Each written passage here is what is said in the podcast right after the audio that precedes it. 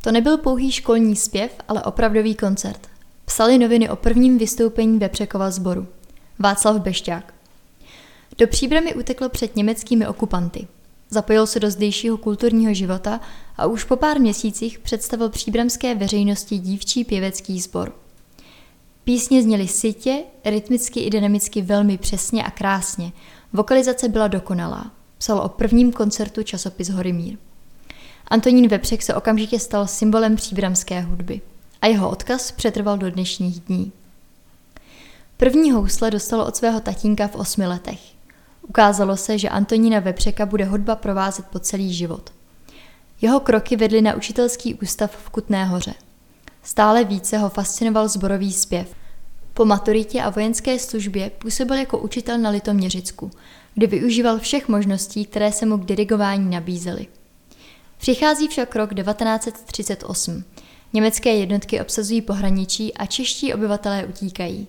Mezi nimi i Antonín Vepřek s manželkou a dcerou. Zamíří do Kladna a odtud do Příbramy. Nebyla to náhoda. Vepřekův věhlas dávno překročil hranice litoměřického kraje a hudební život měl v hornické příbrami bohatou tradici. Pozvání na sebe nenechalo dlouho čekat. Vepřek se stal violončelistou příbramské filharmonie, členem klavírního tria a dirigentem pěveckého sboru Lumier Dobromila. A především uskutečnil svůj dlouhodobý sen. V červnu 1939 veřejnosti představil pěvecký sbor žáky měšťanské školy. Zboru však chyběl ideální prostor, ve kterém by mohli zkoušet i vystupovat. Díky školské reformě z roku 1953 se bývalá reálka proměnila v 11-letou střední školu, dnešní základní škola Jiráskovy sady. Zdejší kaple byla přestavěna na aulu, čímž vznikl sál s vynikající akustikou. K aule patřil malý kabinet, kde děda doslova kaligraficky vytvářel notové zápisy písní, vzpomíná vnučka Dana Štefanová. Byly to rozměrné plachty balícího papíru, na které bylo dobře vidět až ze třetí řady. Co by ředitel školy tu byl skoro jako doma. Rád proto chodíval hledat klid na svatou horu.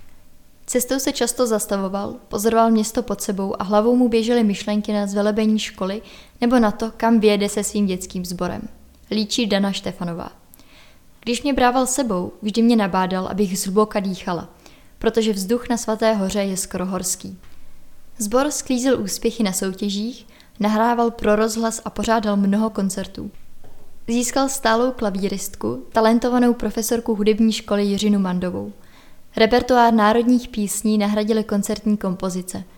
Do důchodu odešel Antonín Vepřek v roce 1971. Nadále však pokračoval ve výuce hudební výchovy a řízení sboru, které za něj stále více přebíral jeho syn Vladimír.